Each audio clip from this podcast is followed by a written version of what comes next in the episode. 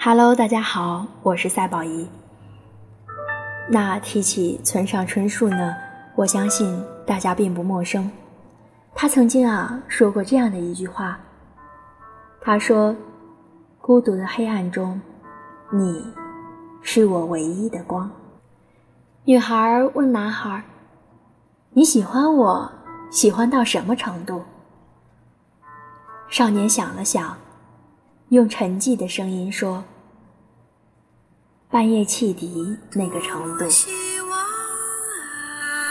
少女默默的等待下文，里面肯定有什么故事。一次，半夜突然醒来，少年开始讲述，确切时间不清楚，大约两三点吧，也就是那个时间，什么时候并不重要，总之是深夜时分。我完完全全孤独一个人，身边谁也没有，好吗？请你想象一下，四下漆黑一片，什么也看不见，什么也听不见，就连时钟声都听不见，也可能时钟停了。我忽然觉得自己正被隔离开来，远离自己认识的人。远离自己熟悉的场所，远的无法置信。在这广大世界上，不为任何人所爱，不为任何人理解，不为任何人记起。我发现自己成了这样的存在，即使我就这么消失不见，也没有人察觉。那种心情简直就像……被塞进厚重的铁皮箱里，沉入海底。由于气压的关系，心脏开始痛，痛的好像要碎成两半。这滋味儿，你可知道？少女点点头，想必她是知道的。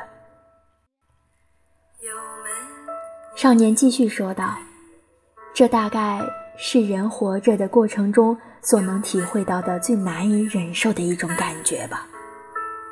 又伤心又难过，恨不得直接死掉算了。不不，不是这样，不是死掉算了，而是假如放在那里不管，就真的死掉，因为铁箱里的空气越来越稀薄了。这可不是什么比喻，是真的。这也就是深夜里孤单单醒来的含义。这你也明白？少女再次默默的点头。少年停了一会儿，不过当时听见很远很远的地方有汽笛声，非常非常遥远。到底什么地方有铁路呢？莫名其妙。总之就那么远，声音若有若无，但我知道那是火车的汽笛声，肯定是。黑暗中，我竖耳细听，于是我又一次听到了汽笛声。很快，我的心脏不再痛了。时针开始走动，铁箱朝海面慢慢浮升，而这都是因为那微弱的汽笛声的关系。汽笛声的确微弱，听见没听见，有时都分不清。而我，就像那汽笛一样爱你。你可知道，在孤独的黑暗中，你是我唯一的光。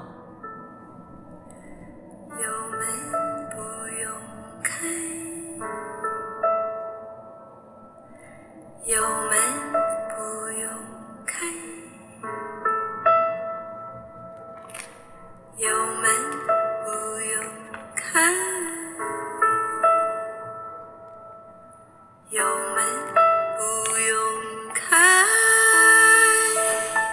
是我们的，就是。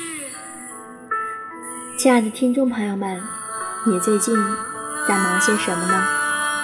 你有多少次被别人的故事感动？你又有多少次在别人的故事中看到属于自己的影子呢？关注赛宝仪。让宝仪陪你度过那些开心不开心的日子，把宝仪的好运都分享于你，让所有的苦难都只是虚惊一场。